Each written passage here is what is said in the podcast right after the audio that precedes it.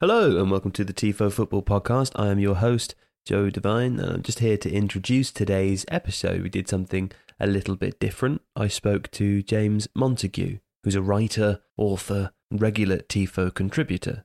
I wouldn't normally do uh, an introduction like this, but I'm just here to tell you that today I had a bit of an audio mishap, um, and I recorded myself at a uh, slightly lower audio quality than I normally would. Don't know what happened there, but um, unfortunately I can't fix it.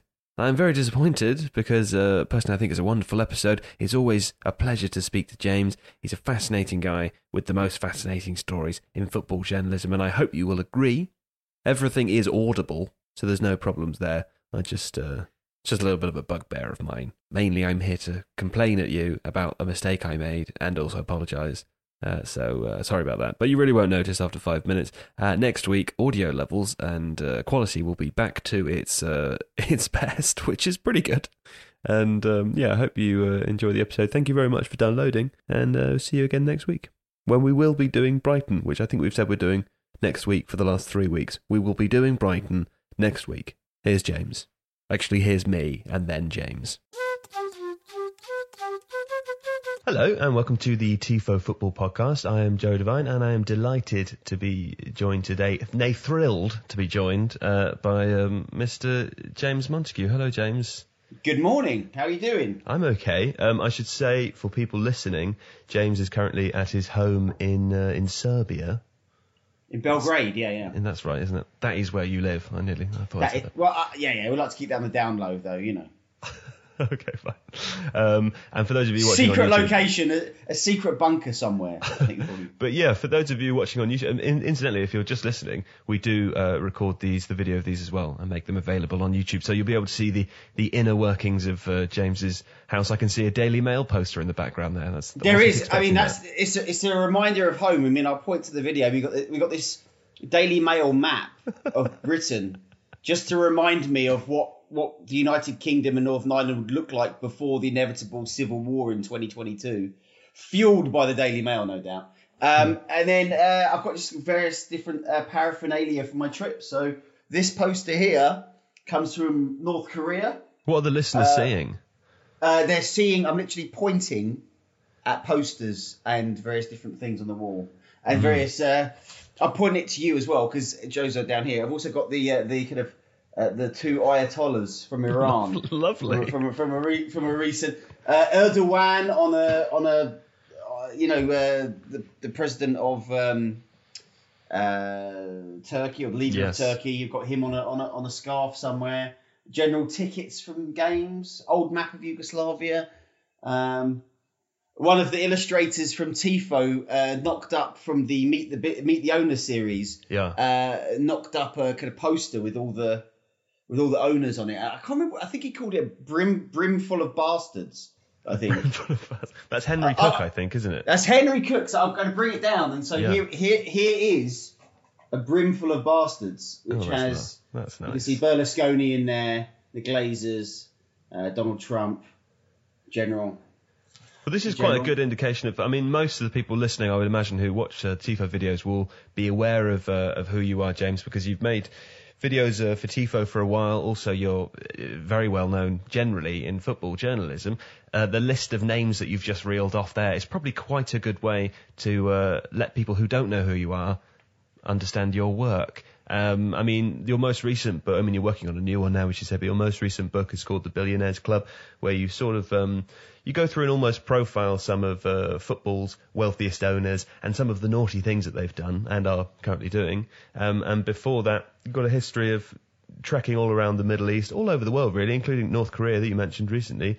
Um, you, is that is that a fair estimation? Can you can you tell people who uh, won't know who you are how you're considered. I mean, you, you've been described as the Indiana Jones of football writing. Yeah, I mean that's uh, I mean, it's a bit embarrassing, really. why, why did you say that? I don't know. It's just, I don't know. It's just, I think that's one of the coolest taglines I'm really I've embarrassed. Like I know, like no. Um, I mean, I'd love to look like Harrison Ford when he was thirty. Sure, sure. What a dish! What a dish that man was. Um, uh, I mean, yeah. I mean, basically, the last book was about uh, money in football. But I guess the the the kind of continual theme through all the kind of books I've written is kind of writing about underdogs. and writing about underdogs in football. So 31 0 was about you know the worst teams in the world trying to qualify for the World Cup. I mean, it, it, Middle Eastern football. It was all about kind of these uh, teams, footballers, men and women, fans, all trying to kind of follow or win or play against kind of huge, crushing circumstances that they find themselves in. And the Billionaires Club was kind of it's about the super rich taking over football, but it's also about the underdogs in a way because it's it's, it's mainly about the stories of the people that have been crushed by the machine as these kind of incredibly wealthy people who could have made their money. Yeah. So, um, and then my next book is going to be about kind of football supporters and organised football supporters groups around the world, and how it's grown, how it's spread into this international culture.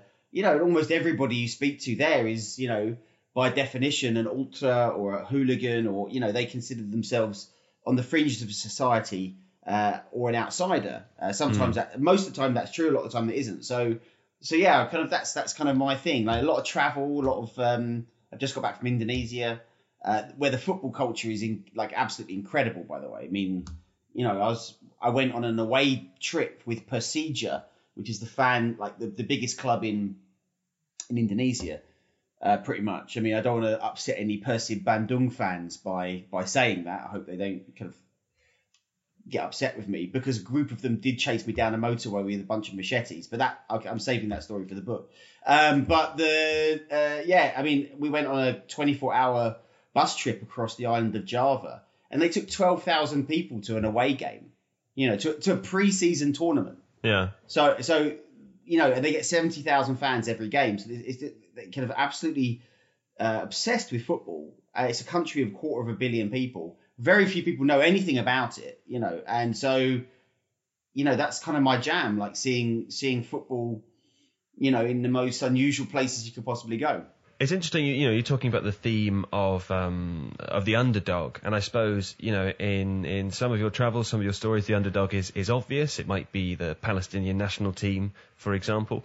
But in um, you know, I was hoping to talk to you a little bit today about um, some of the Football Leaks stories, which include teams like Manchester City and PSG. And I suppose, do you think it's fair to say, in some instances, or at least in a kind of from a broader perspective, looking forwards to the future, that the, an underdog in, in these circumstances m- obviously there are others, but might also include the fans.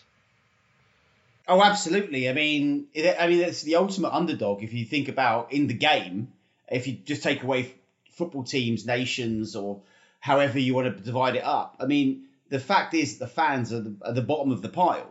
They're the, the most disenfranchised. They have the least power.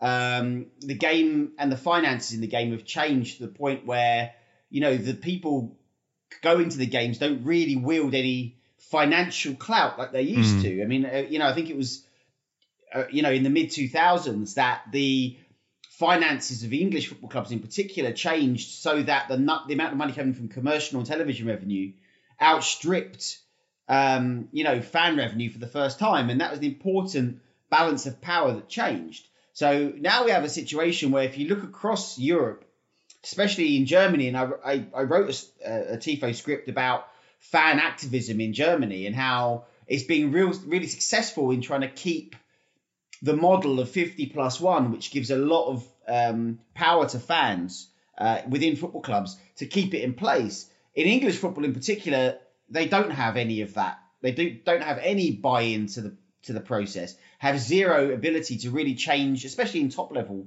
English football, uh, to change the situation around them. And you know, uh, the, even this weekend, you know, we look at Tottenham Hotspur. You know, open their new stadium, had a soft opening for its first game, uh, the new White Hart Lane, and you know everybody's falling over themselves to say how great it is, uh, and that it's very much modelled on the South Stand. Uh, one end is very much modelled on the South Stand, which is Borussia Dortmund's favorite, uh, famous yellow wall. Uh, but then what what is kind of like not mentioned in that tweet or in that public relations kind of blast is that it will cost eight hundred pounds for a season ticket there, which is four times more than what it will cost to go stand on the on the in the south stand to stand in the yellow wall. So the fans, you know, especially in this age of inequality, especially in England, you know, very very much the underdog.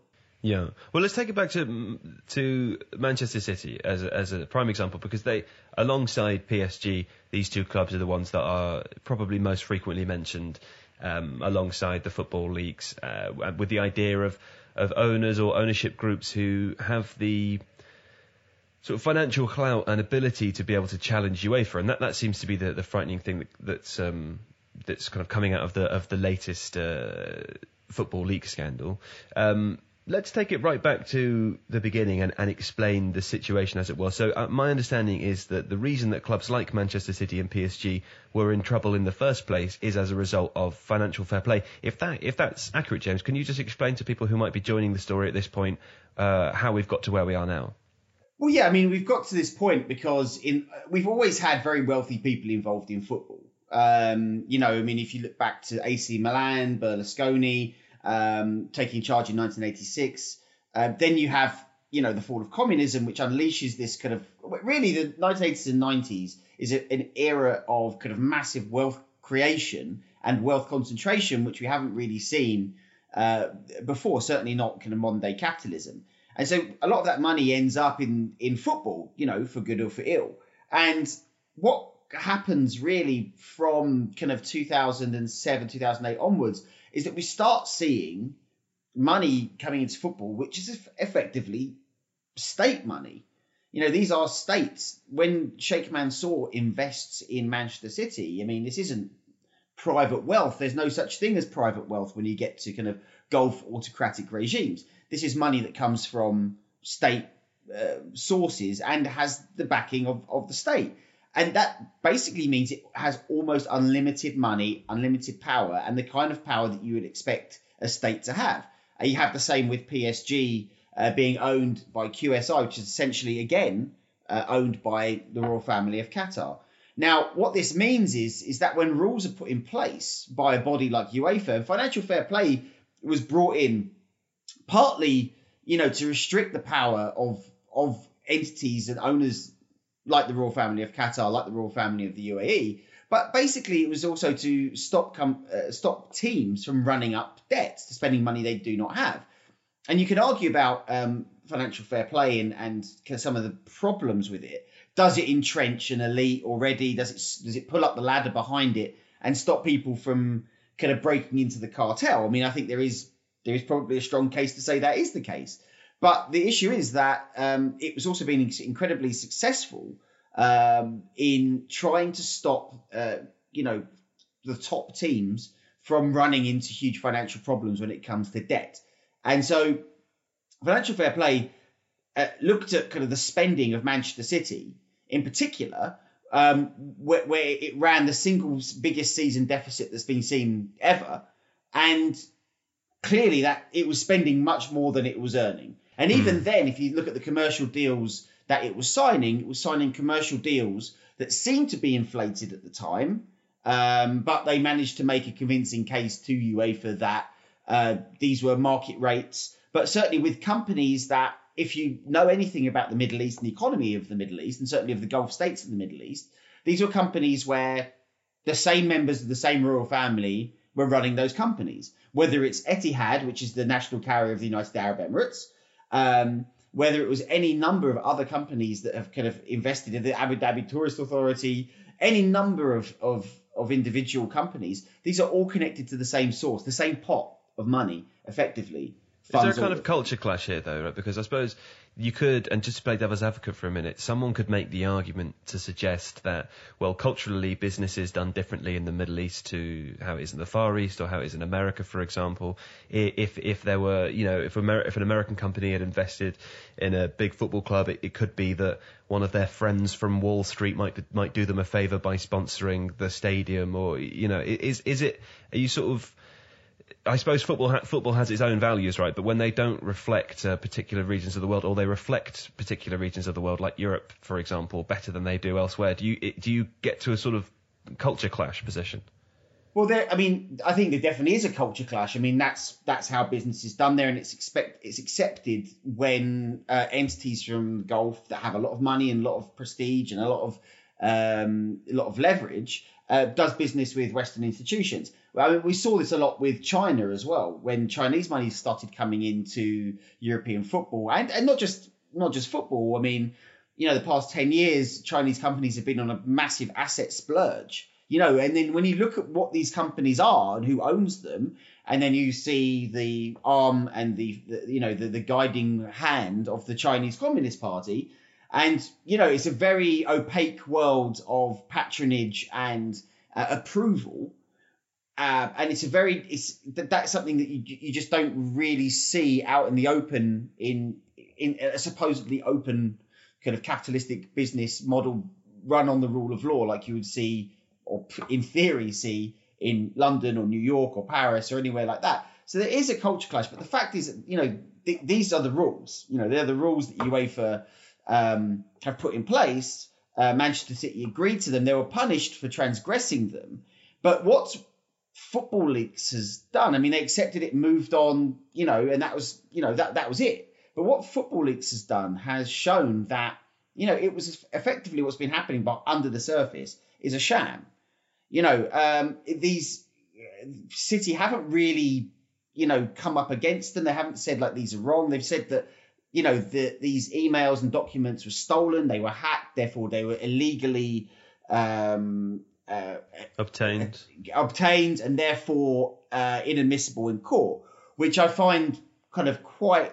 I, I'm not sure that's true. I mean, I'm not a lawyer, but we've already seen several other cases when it comes to kind of uh, certainly uh, figures within La Liga and their tax affairs who have agreed kind of settlements or have been found guilty in courts based on the documentation or certainly based on the information that's been provided in these WikiLeaks, uh, sorry, in these uh, football leaks kind of documents.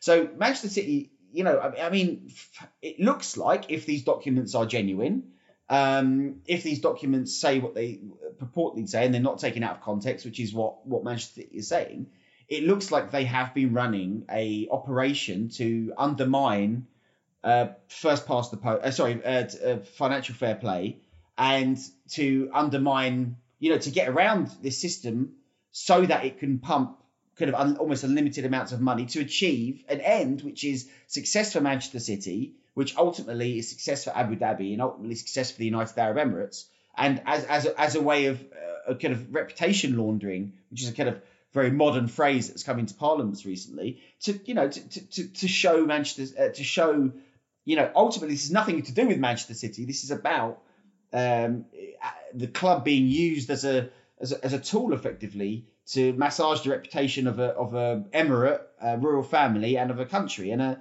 and from what I've seen, you know, they, they, they've been caught completely red-handed. And the most depressing thing about this entire uh, kind of scenario, I think, is that you know if you go online and you see Manchester City fans and how their reaction to this is, it's, it's all about tribalism. It's all just about well, what aboutism? What about the other bad owners? What you know that this is you know they've taken they've taken the kind of drunk the Kool Aid that's been provided to them from their from their owners, and I, I just cannot understand it. I yeah, but they've got they've got a hard draw, haven't they? I mean, in terms in terms of the, the luck of the draw when it comes to being a football fan, the vast majority of, of people, or at least who you know live locally, support a club because their their parents did, yeah. their dad did, or I mean, imagine and, and I feel a certain degree of sympathy for Manchester City fans at the moment because they, they are probably the only club in certainly in the Premier League to this extent that would you know you could argue could morally be required to make a statement other than whataboutery. But it's not an easy position to be put in, is it? Particularly if you're someone who's not particularly up to date with current events. And to be honest, James, like the, the stuff that we're talking about is it's yeah it, it, it's complicated and it's not it's not on everyone's reading list. You know, it's, I mean, it is complicated, but ultimately, you know, there are there are very simple facts here, which are from the documents. It looks like Manchester City cheated. From the available data out there about what kind of regime is being run in the United Arab Emirates, mm. it is a human rights abusing uh, place where there is zero, like very little freedom of speech. There is no democracy where torture is widespread. It's a surveillance society. It is not a place that you would want to hold up as a, a paragon of moral virtue. And I think that the, the, these aren't. I mean, I think you're kind of almost denigrating people's ability to understand these things. It's not, just, it's not just their ability but... to understand it, though. I mean, the, the, the, the, point I'm making that's that's part of it is that people aren't. Uh, some people are deliberately not informed about it. The other part of it is that it's it's a, the reason I say it's a difficult position to be put in is because it's your football club all of a sudden completely out of your control and you're supposed to. I, I, this person, I'm playing devil's advocate. I think it's the right thing to do, just to be clear. But I would find it, I would find it a difficult position to be put in to suddenly realise that I then I then had to participate in some kind of collective yeah. political I mean, statement, I, uh, but uh, th- through no will of my own, other than a, a, football club that I support at the weekends is suddenly bought by some people I don't know. Do you know what I mean? It's a it's a difficult position for people to be in. Uh, I, mean, I, I, appreciate that, but then going out to bat for them. I mean, I know that Twitter isn't real life, but you know, let, us say that this is one. Yeah, that's that's, way, that's the point. One way of looking at at kind of the kind of reaction to it. Um, and when you see that reaction there, it's it, I mean, it's really it's really disheartening. It's it's one thing saying, you know, actually, I don't care. It's my football club. Fair enough. Yeah. It's another to go out and bat for for the owners and for the kind of essentially the regime.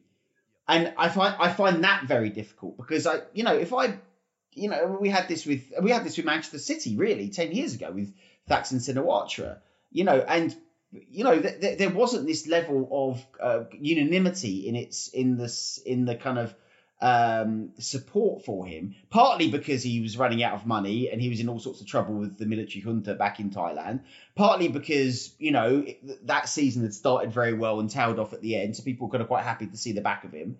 Um, but that that's that's the, the the the takeaway that I've got from this is well, there's two takeaways. One of them is that when you invite owners in who have the backing of the state, ultimately they have more power than any regulatory body can ever hope to have. And so, you know, UEFA are, in a, are staring down barrel of a gun here, where, and this is openly said by Khaldoon Al Mubarak in the in some of these um, allegedly said in some of these emails, which Football Leaks said they have taken from from them, or Football Leaks have taken from them, um, that that uh, they they would rather spend the money essentially destroying UEFA than than adhering to the rules and paying the kind of fines that they might might get, you know. And I've and, seen that uh, sort of supported, cheerleaded by some supporters on the yeah, internet. I, you know that, that that's you bring it on UEFA. This is going to be a big fight. I mean, that, that's not right. I, I, mean, look, I am no fan of UEFA and I'm no fan of, of uh, FFP really, but you know, at the end of the day, this this kind of this the moral relativism that goes on here to justify what's been going on is is mad. And it's not like you know, and the way it's been, you know, a lot of the framing of this I've seen is that that you know City are the plucky underdogs mm. that uh, are breaking into this cartel, and it's the big dogs in football that try to. And I'm like, no, the the royal family of Abu Dhabi and the UAE are literally the richest people in the world. They are the furthest thing from an underdog that you could get. It's like calling the Queen an underdog. You know, there's just no way you can you can say that Manchester City are an underdog. I mean, you know, but from what I've seen, you know, there is very little case. There's little, very little defence. I think City have. The issue is going to be really how far UEFA can push it. And with a lot of these documents that you've seen, you can see in the initial stories being released by Der Spiegel is how Gianni Infantino uh, goes back and forth with both, uh, you know, uh, Nasser Al Khelaifi, uh, the, the, nominal owner of, of uh, of PSG, and also with Khaldoon Mubarak, the chairman of Manchester City, and in a softly, softly approach because they know if they go too far, they will unleash the beast and they will, you know, be in a way uh, th- threatened with with destruction. And mm. I think you can look. Uh, I don't think you can look at this in isolation with what's happening at FIFA and what's happening with this uh, global club World Cup that's being introduced uh, because that is a direct challenge to UEFA as well. It's a direct challenge to the Champions League. Um, and the people that are supporting that, the, where the money is coming from, from SoftBank, this Japanese kind of investment bank, which has uh, a huge amount of backing from Saudi Arabia and, of course, its ally, the United Arab Emirates. So this is a this is a this is a dirty war. This is a twin pronged, multiple pronged kind of um, attack is probably too strong a word, but this is a multiple kind of layered, multi-layered kind of issue where I think City is just one part of it, and UEFA are stuck in the middle where they don't have the lawyers, they won't have the money to back it up, and at the same time they're being undermined by FIFA and Infantino, who has Infantino has the ear, or I should say that the royal family of Saudi Arabia and the royal family of the UAE have the ear of, of, of Gianni Infantino, which is the only reason you can imagine why he's pushing so fervently to expand the World Cup to 48 teams for Qatar 2022, knowing full well that he would have to expand that, knowing full well he'd have to expand that World Cup that would include either UAE or Saudi Arabia from hosting. Probably, probably not Saudi Arabia, given um, there'd be there'd be no ability to sell alcohol. I mean, there were also sponsorship issues. Uh, whether you know, I mean, it means nothing now, but whether it would even pass its own human rights test of having games in in uh, Saudi Arabia. But the UAE certainly would be an option. And so, you know, when I see what's happening to Manchester City and Football Leaks, I see it connected to what's happening at FIFA, the Club World Cup, the future of the Champions League, the potential for a global uh, global Champions League effectively, and what's happening with Qatar 2022 and, and the expanded World Cup. It's all it's all part of the same game. Mm. Well, let's, let's or maybe, maybe, let's maybe, maybe, maybe I'm just being completely paranoid. Maybe this is all you know. There's that there's that there's that mem somewhere of that actor with a board, which looks a little bit like this board to be honest. And I do I'm just pointing out that I've got a board with lots of uh, things I use for my stories. So yeah, maybe I'm just a crank. Maybe I'm just a nut. Yeah, that would be funny. Um, I don't think that's the case. Uh, let's put some of that into into some context though, because there's a lot of information there. Um, I suppose the first thing I wanted to say, you know, I was thinking before you were talking, is to, to re- reiterate something that you said already, which is the thing that I found frightening about the Football Leaks situation was. Um, what were those alleged threats against um, against UEFA by Khaldoon Al-Mubarak, you know, and that the kind of the idea of that attitude uh, that someone or an organisation would rather spend millions of money, uh, millions of uh, pounds of money, which is uh, money which is essentially meaningless to them given their uh, yeah. you know, collective wealth, to destroy an organisation rather than um, submit to its will, you know. And of course, fans of football and people in the world are so used to corruption. It's not it's not a new thing. It's existed for forever, and I think certainly, you know, well, you can relate it to politics or football as well. Most people accept that there's a fair amount of it that goes on, and they kind of, they, you know, they sort of get a little bit a little bit numb to it really. But the thing that frightened me about about the Football Leaks situation was was that idea that there was a there was a potential willingness to act in in that way as an aggressor against um, UEFA, which I think is is a slightly yeah. new way of looking at it. Um, the other thing I was thinking, you know, is to take it back to the kind of the moral argument, and I do I do want to get on to talking about the ex- the potential expansion of um, of the World Cup um, because there's a, there's a lot more to that story, I think, than um, than than some people are aware of. But firstly, you know, I think the key question for me and maybe for many people who are going into you know 2022, a couple of years time, thinking, am I supposed to be watching the World Cup? You know, it struck me before that you were talking yeah. about you were talking about the idea of football having having values, um, and obvious. You know, it's obvious to anyone who's looking that that there are regions of the world who who use football in Europe as a means uh, of kind of normalizing regimes or, or um, you know, improving their uh, image on the international on the international scene. However, there is a, there is another argument which might be just the argument of devil's advocate, maybe not, um, that hosting the World Cup in places like Qatar actually exposes Qatar to Western values or f- European football's values. I don't really, you know, it's hard to sum up what, what they are, but do you, do you see what I mean? Does it work both ways? Like, uh, while Qatar own PSG and, you know, they soften their image, can, can it work the other way as well? I'm a universalist. So I believe in universal values. I don't believe these are Western values. I mean, many uh, things we think are Western values are actually values that have come from from the East. To use a to use a kind of phrase that's very Western centric. You know, I mean, mm. the first ever human rights uh, kind of document wasn't wasn't in the West. It was in it was in a, modern day Iran. It was the Cyrus Scroll. Mm. You know, the Persian Empire. F- for me, there. So I, I mean, I'm I have quite a complicated, not complicated view, but I've I've been following Qatar really I I first went to Qatar in 2004 and started to see the roots of this um, kind of policy of using sport as a way of kind of jumping into the international arena as a player. Um, and using sport as a vehicle to do that, to remodel itself, to reimagine itself, and also as a, as a real soft power tool. I mean, it's a it, it, it really when you have when you're hosting World Cups, when you're hosting World Athletic Championships, when you're hosting a big name uh, like in Bahrain, F1 Grand Prix, this gives a lot of cachet and, and it Yeah. embeds your countries culturally and financially in with kind of uh, kind of international institutions, and then you know you you, you become kind of embedded into the fa- into the fabric of of the international community, and it, it was Presumably, very there's a reason they start with the richer sports, the F1, tennis, these sorts of things. Is it because they're trying to encourage a certain type of clientele to visit Qatar?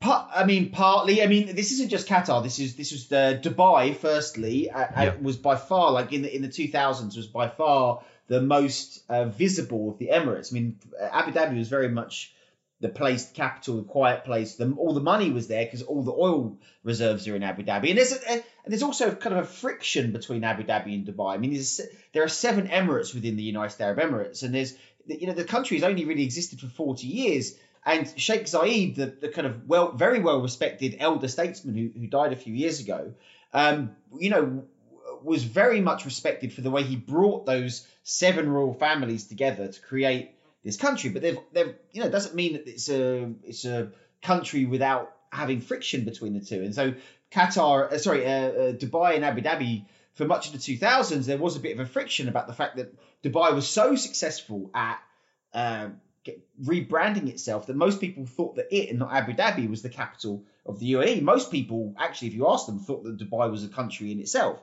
So what I saw was this how sport was used very, very uh, intelligently to try to kind of re- remodel itself. Um, but what's happened with Qatar and the World Cup was that, that because they had years of doing this through golf, through through football, through sponsorship, through all sorts of different methods, that they they spent so much time wanting to host something like the World Cup, and before it the Olympic Games, which they had a crack at uh, trying to host as well. They didn't make it to the final round. Um, I think it was for the 2006 Olympic Games, um, but they didn't. They, I don't think they were prepared for what hosting the World Cup really meant, which was a huge amount of scrutiny about not only how you achieved that, but what your country is up to. And um, they, they were not prepared for that. And so almost as soon as they won that that vote in 2010, um, which was I didn't find it a surprise because the way that FIFA was going at that time under under Sepp Blatter, he's very much a globalist. He talked about the Middle East having its first World Cup. Um, they had a very impressive um kind of bid and uh, story about why it should get the World Cup. But um, as soon as they got it, you know, they weren't prepared for this. Nobody had really mentioned about kafala, this system of slavery, essentially, which would be used to build all the stadiums, which, by the way, builds all the buildings in the Middle East, in the Gulf in particular, um, especially in Dubai, in Abu Dhabi, in Saudi Arabia, uh, in Bahrain. Will Um, you explain but- the system, James? yeah, the kafala system is basically you are effectively you're owned by your empl- your employer um, is completely responsible for you. So it literally means sponsorship in Arabic. So um, what that means is is that like if even I lived in Dubai for, for three years. And so even I was under kafala. Everybody is under kafala. Everybody is sponsored by their employers. But what happens when you get to the lower uh, kind of reaches of kind of the, the building trade, where you know the I think so- 50, 60, 70 percent in these countries of the foreigners in a country are low wage labourers um, living in labour camps uh, in appalling conditions, working in appalling conditions, working in absolutely uh, working for terrible wages, uh, often are effectively indentured slaves because all of them would have borrowed money to pay an agent to get there, and the agents are taking cuts of money and and sending money to the kind of people who are signing these documents in Middle Eastern countries. So it's just a horrible global system of exploitation. Um, And so, uh, what it means is that these people are trapped because they effectively have their passports taken away in many cases. They are they are effectively owned by their employers. They can't change jobs. They can't leave the country without their permission. And so it leads with that power in the hands of employers. It has led to the most extreme form of exploitation imaginable. Now, when I was in Dubai in 2004 onwards, trying to write about that was like like walking into a wedding with shit on your shoes. You know, it was like saying it was like they didn't want to hear like Dubai and the UAE and Qatar. These are great stories, right? This is a story like people come to work there to earn a little bit of money, um, you know, a little bit of hardship, and then they go back to their home countries and build a house and don't have to work again, right? It was like it was like selling the American dream. You know that you know um, the poor Irish, poor uh, Italians, poor Polish people going there, working hard, but you know they're a part of the American dream. The problem was that in the UAE and and uh, in particular, there was no American dream. There was no UAE dream. You would never be a citizen. Uh, you will never be uh, cast. You will never become an equal. You will always be an outsider, and you will always be kicked back home the moment we finished with you. But the problem is, this system of exploitation has led to, um, you know, uh, it was it was completely normalised. Even in the Western media, I remember a uh, there's a newspaper that was started called The National, uh, which was kind of when it started with big fanfare, to, employed loads of like very well known Western journalists to become the New York Times of the Middle East, right? And the editor, who was a former editor at the Times, I remember seeing an email of him sending out like, if anybody sends in an example of work that was talks about worker rights in Dubai, bin it. You know, that's an old story. We don't want to hear that story. That that's a cliched story.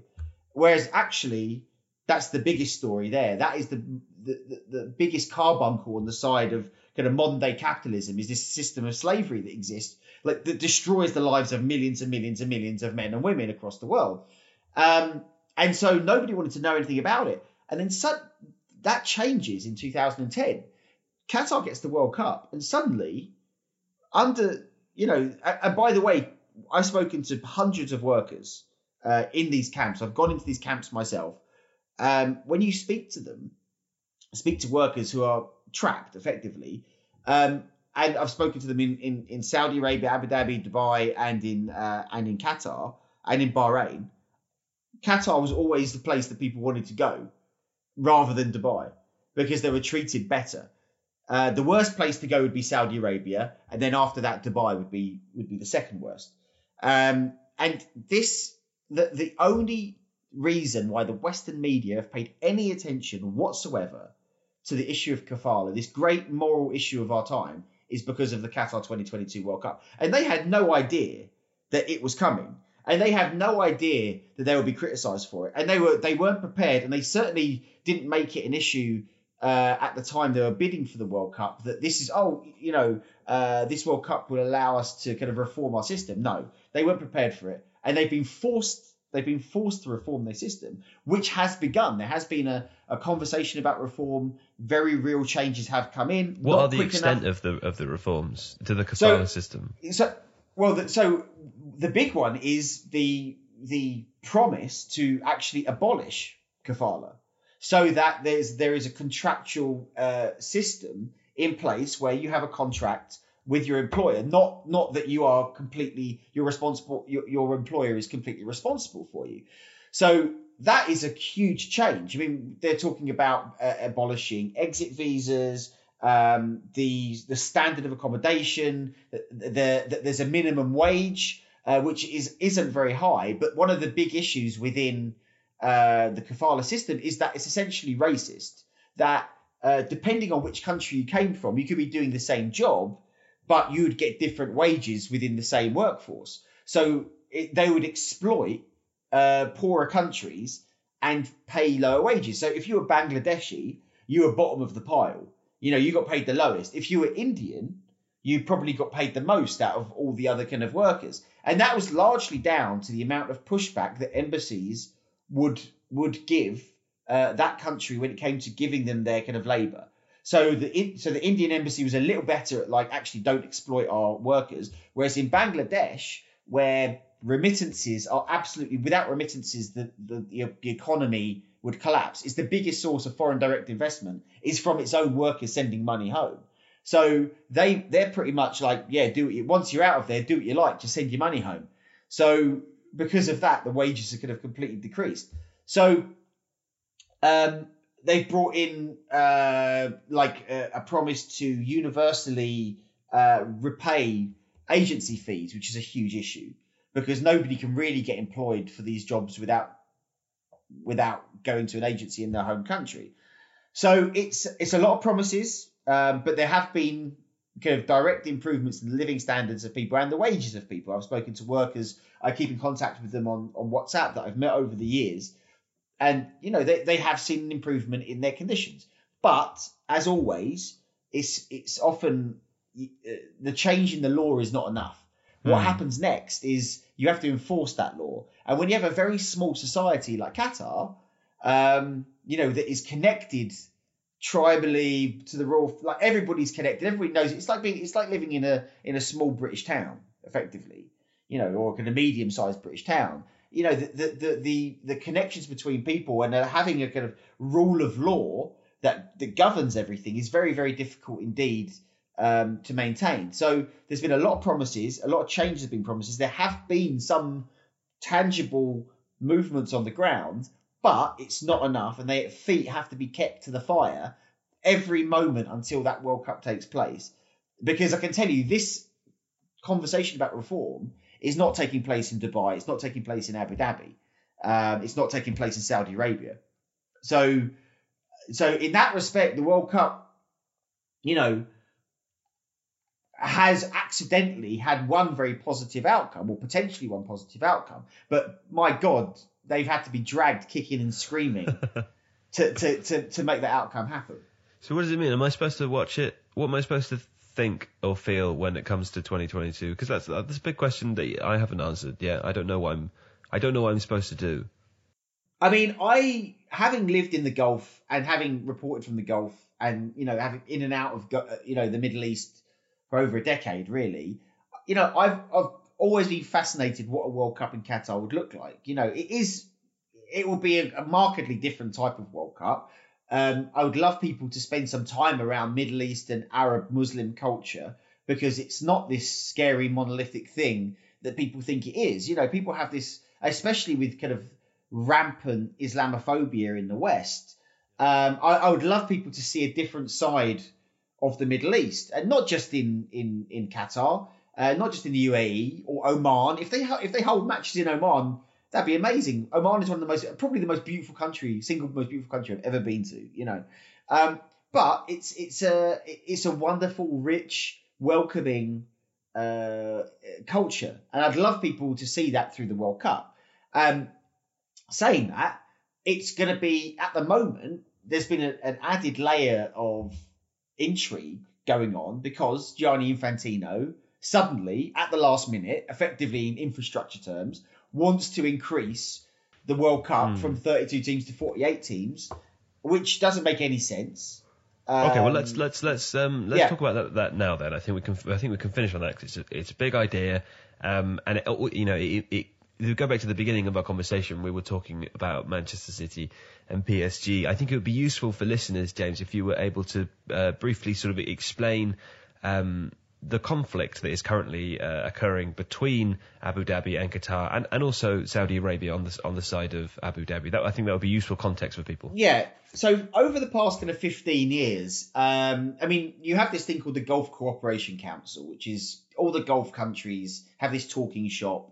Um, over the past 15, 20 years, Gulf countries have become incredibly wealthy um, largely because of oil. In Qatar's case, gas. I mean, Saudi Arabia has long been the largest kind of producer of of uh, of oil in the world. I mean, I know Venezuela has larger stocks, but yeah, I mean, they've got become incredibly wealthy off the back of it. And a lot of the smaller Gulf states have been playing catch up, but Saudi Arabia is the you know is the power in the region. Now, what's happened as those countries, especially Qatar, have got wealthier, is that they've used that power and that money in different ways. And so Qatar has often walked a different path to how the UAE and its Saudi allies would walk. So one of the main things that happened was when um, uh, uh, Hamad, uh, the previous emir of Qatar, came to power in a bloodless coup in 1995, one of the things that the first things he did was abolish the information ministry, abolished censorship, and uh, put in place the money to fund Al Jazeera. Uh, Al Jazeera Arabic, which is very different from Al Jazeera English. Now, what that did was immediately you had a, a news organization that wasn't afraid to report on the goings on in all the other royal families around the region. It never reported on the Qatari royal family, that was off limits, of course. But it it has been a thorn in the side of autocratic royal families and regimes in the Gulf who do not accept criticism in any way. Part of that we can see in how Khaldoon al Mubarak responded to the idea of being kind of held back in any way by UEFA. And you see that in the way that uh, the UAE operates in any uh, sphere. For instance, another example of Khaldoon al Mubarak was when um, uh, they essentially there was a leak of documents to the Guardian that allegedly showed that Khaldoon al Mubarak effectively threatened the British government uh, that it would it would uh, stop certain kind of arms contracts uh, unless it designated the Muslim uh, Brotherhood as a terrorist organization or moved towards recognizing the Muslim Brotherhood as a terrorist organization. Now, the Muslim Brotherhood is a is an Islamist organization that is seen as an existential threat to the regimes in Saudi Arabia and the UAE. But the Qataris supported Brotherhood um, uh, revolutions during the Arab Spring. So, in or, or Brotherhood inspired revolutions in the in the Arab Spring in Syria, Libya, especially in Egypt. And what that has done is put Qatar on a on a different side. Uh, in almost in opposition in many cases in these conflicts to the UAE, Bahrain, and Saudi Arabia. And after many different diplomatic breaks, what that led to eventually um, was a, a full blown break, whereas Qatar was accused of supporting terrorism, which is an absurd uh, charge, really, compared to you know the fact that the UAE money from the UAE and Saudi Arabia has for years gone into the pockets of uh, Al Jazeera and other kind of extreme Islamist groups, but they used that as a as a as a pretext to to break uh, all contact with Qatar with the support of the new president of the United States of America at the time, Donald Trump. So we had this diplomatic crisis, which the Qataris call the blockade. Um, and what that it does essentially is, you know, they cuts off all air links, all road links, all trade links. And the World Cup, of course, is supposed to take place in 2022. People are worried about what happens to that. But Qatar has effectively weathered that financial storm quite well. And as this crisis has rumbled on, it's become clear through reporting, leaked documents that I've seen as well, that the World Cup in 2022 has become now the focal point of political powers in Saudi Arabia and the UAE to try to have that taken away from Qatar by besmirching it in, in the European press, uh, or by having them share it. That seems to be how you know, the, the blockade hasn't worked. And so now the focus is very much on Qatar 2022, which has become the kind of lightning rod issue through which either those people can give, uh, those regimes can give Qatar a bloody nose, or they could end this blockade by sharing mm. So yeah. it's so suddenly you have Infantino coming out with a 2018 World Cup for 2022. Actually, it wasn't Infantino; it was the the, the, the South American Confederation uh, originally placed this on the agenda at one of the FIFA meetings 18 months ago, which is doesn't make any sense. I mean, South America, even if you had an expanded World Cup, there are like how many more South American teams are you going to get? there? You're gonna are you not going to have yeah. qualification in South America anymore? It, it, it was the it was the confederation that would benefit least from an expanded World Cup. So it smells of something. So it smells of something, and then you, you see at the World Cup, you see at the opening ceremony, Saudi Arabia playing, uh, you know, uh, Russia. Russia. And you have Infantino in the middle with Putin to one side, and you have, you know, um, and you have Mohammed bin Salman, you know, the crown prince, uh, who has essentially assumed kind of the most power in Saudi Arabia at the moment, as the crown prince of the UAE, Mohammed bin Zayed has done.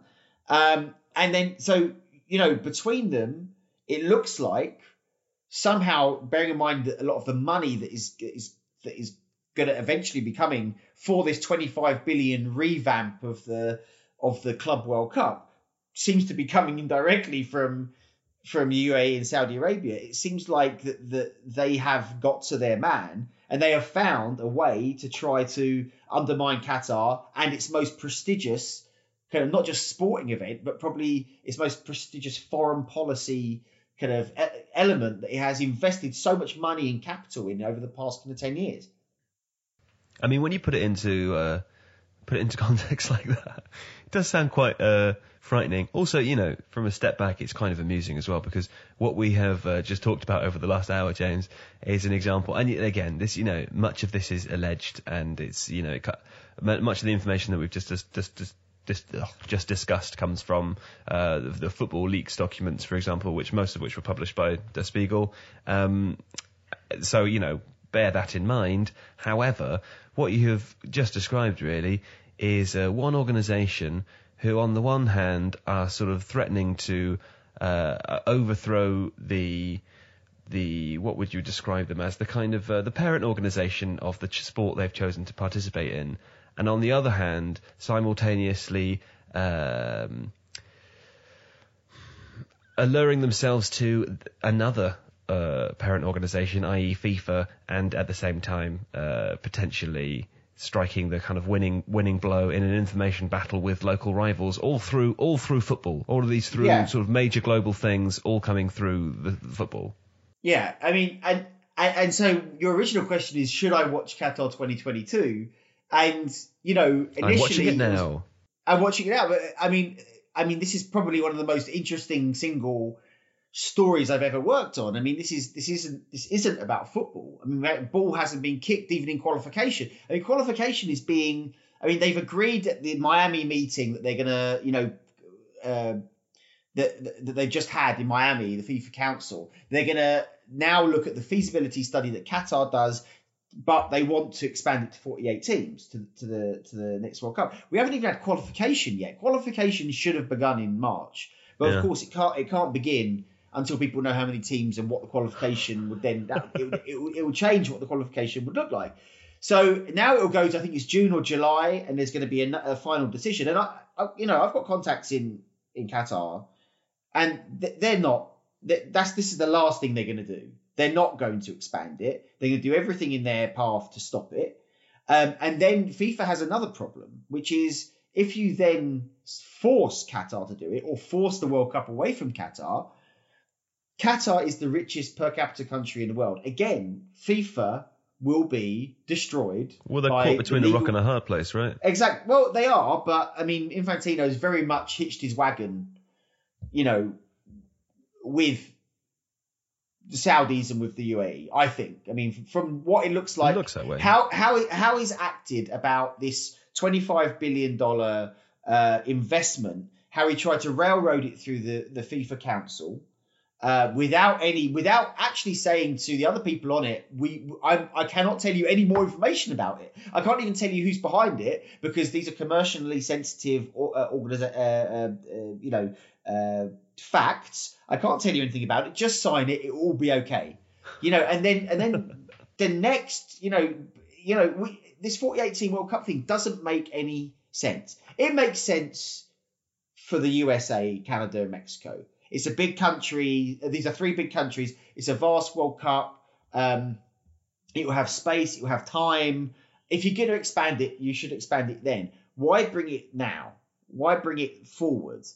Um, I understand, you know, for, for individual confederations, of course they're going to be in favour of it because it means more chance for them to qualify for a World Cup, which means more money, more investment, more funds for their for their federation. It makes it makes sense. Of course, they're they're they're going to vote for it if they can do it, but why push this from FIFA's angle is is completely nuts. And so you always have to look at, at the ultimate, you know, motivation here, which is money. But we have this, you know, hard political reality that once you bring states into football with unlimited money, unlimited power, and unlimited state power, you know, that that these small fry international sporting regulatory bodies are they're like flies. They can be swatted away. They have zero power. They thought they had power, But up against Russia, up against Qatar, up against Saudi Arabia, up against the UAE, up against the US, it's nothing. And It's also, nothing, given given that their um, popularity with fans is nil anyway, they've got nowhere to fall back to, right?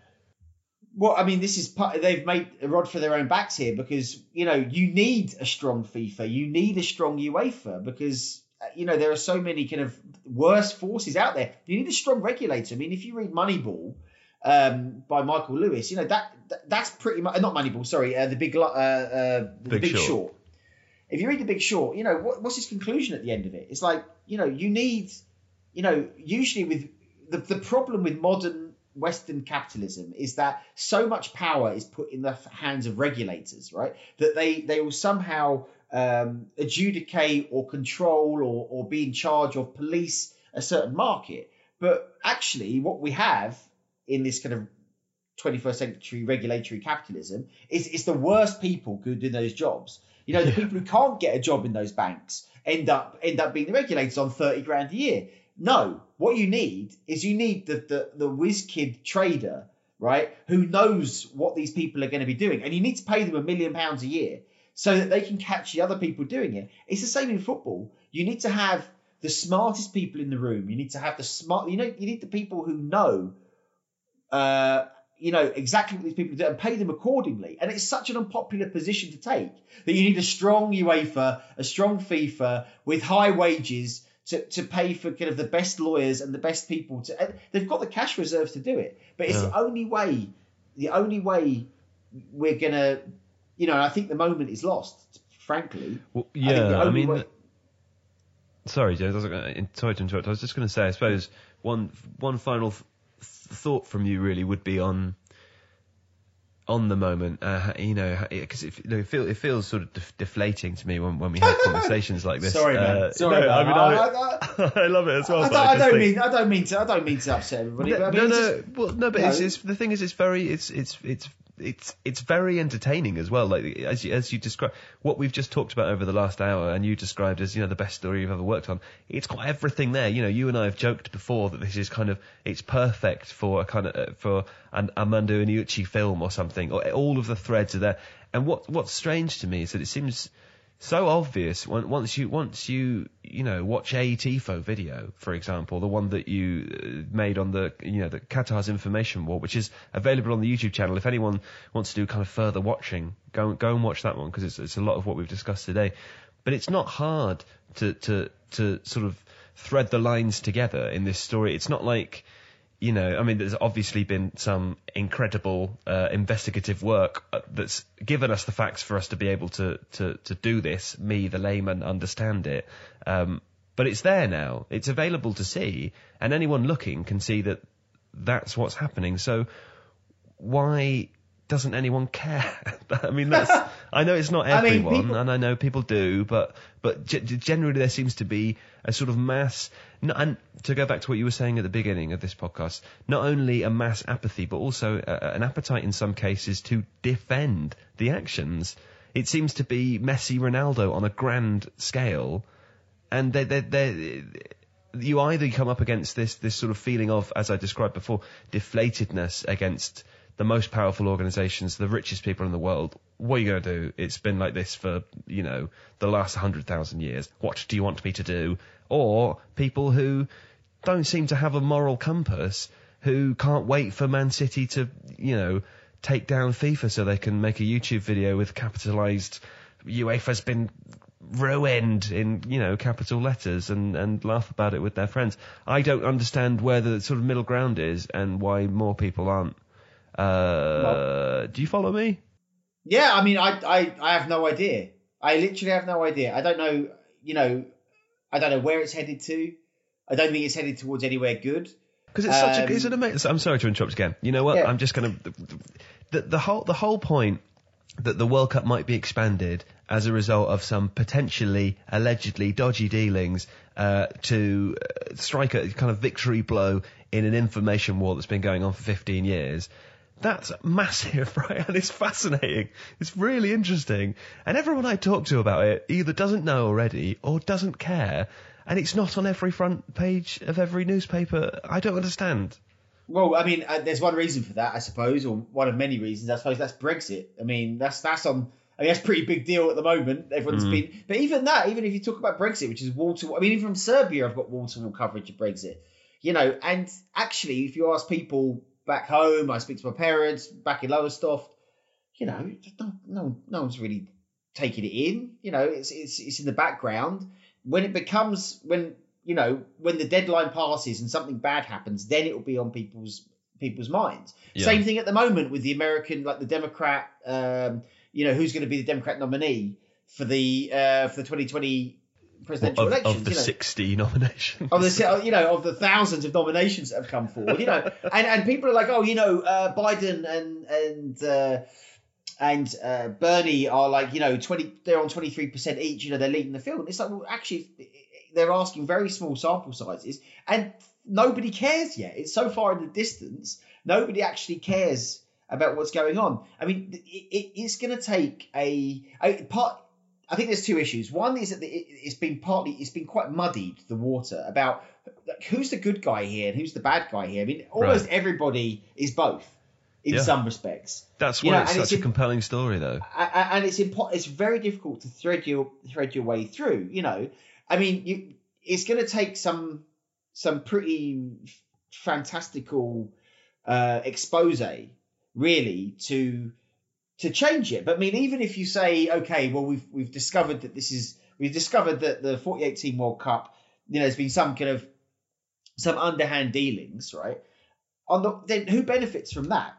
Well, Qatar benefits from that. And then if you look at all my reporting of the past kind of five years, I've been incredibly crit- critical of Qatar and of its system of government. Should Qatar be rewarded for that? You know, then if Qatar gets the World Cup taken away from it, who who benefits from that? Yeah. This is, but this is UAE and Saudi think, Arabia, and know, so it's. I think it's a, it's an impossible moral conundrum. But you've always got to yeah. just follow the truth and hope to. That's it. And hope to get somewhere approaching, like somehow untangling this. And I think it's going to take. I think it's going to take, you know, even even after this World Cup, um, when it when a it eventually takes Netflix place. It, I mean, it, yeah, I mean, it's going to be. That's, that's quite a good idea. Yeah, um, it's gonna it's, it's, it's, gonna take it's gonna take years and years and years to un, undo this, and I think um, you know w- when you have these powerful actors using all the resources that they're, that's available to them, you know I'm I'm not surprised that people are confused by by the messages that are coming out about it, and and it's it just I mean again it shows you football's always been very very important uh, to to the powerful it always has been. But this this is just next level shit, really. You know, this is this is unbelievable how much resources, time, political capital uh, have been have been sunk in the past kind of two World Cup. Russia as well, by the way. But everything that happens in that room on December the first, I think it was December the first, two thousand and ten. You know, I think it, it, it, it takes football and puts it into a new stratosphere when it comes to kind of its importance politically and financially. Yeah. Yeah. Okay. it's always it's always a pleasure talking to you, man. um, on that bombshell.